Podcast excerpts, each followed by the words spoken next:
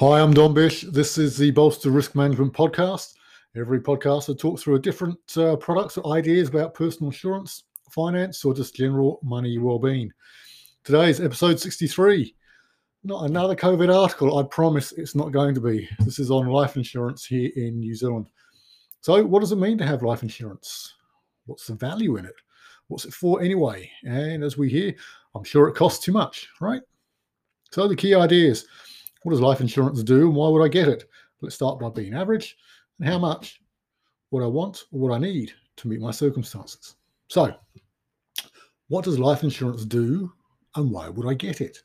Life insurance, on face value, is the simplest product in the personal risk insurance arsenal.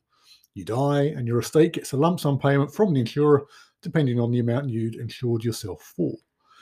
Many of the top insurance uh, providers will offer additional benefits, maybe like terminal illness or uh, financial planning assistance, or a small benefit for child funeral costs. Broadly, the insurance serves to protect you from risk. You pay a premium to transfer the risk of a catastrophe happening, but the people you paid a premium to will compensate you when that said event happens. In the example above, the death of it is the event. The compensation is a lump sum paid to your estate or the policyholder of your insurance from the insurance company. So, life insurance is typically used to repay debts and replace income for the surviving uh, family. There can be other motivations, but these are the most common, these two are the most common reasons. You may hear the term risk protection. Uh, risk is the financial loss, which in this earlier scenario would occur should the policyholder, i.e., in this example, you, if you died.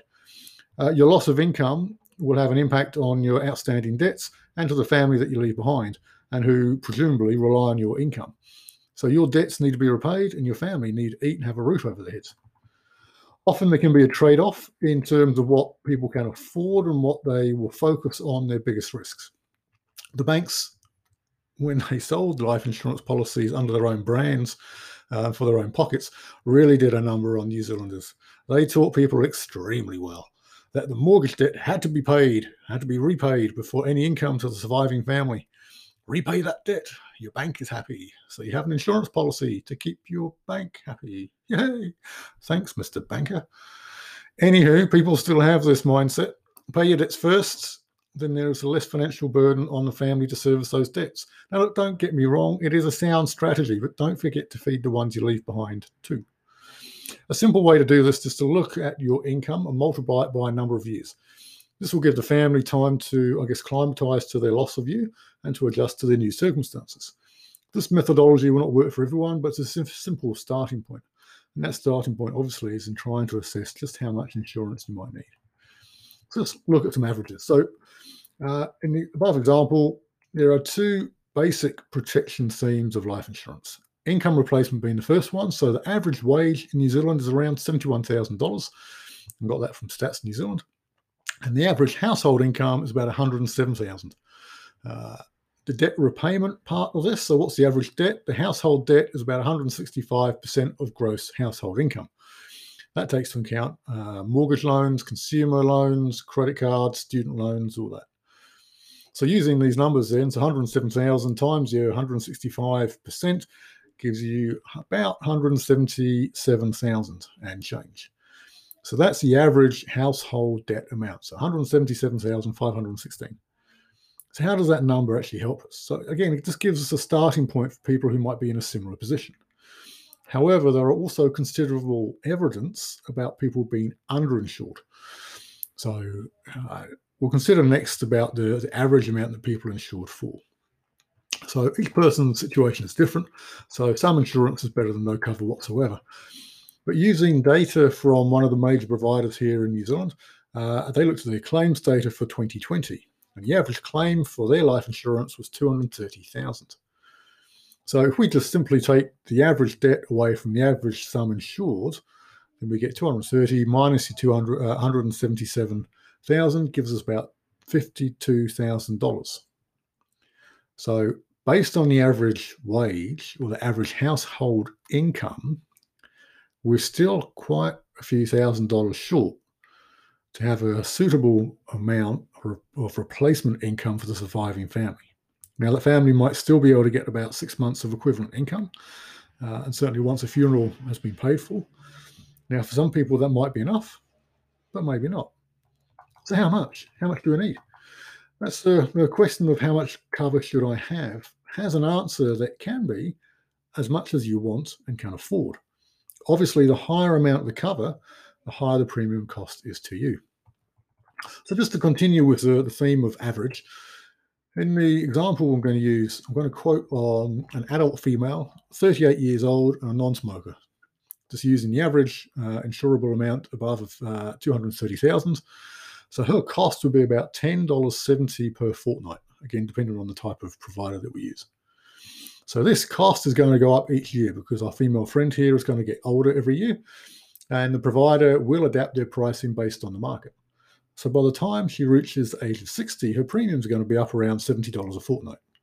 So that type of premium option is most common, and we know it as yearly renewable term or YRT. People can fix their premiums in a similar way that you might fix your mortgage. It's known as leveling the premium. So you pay a little more to begin with, but you can save thousands of dollars over the life of the policy. Our female example uh, would pay maybe $25 a fortnight now when she's 38 and will continue to pay that price through to the age of 80. Even by the age of 60, our friend here would be saving herself about $55 a fortnight by following this leveling premium method.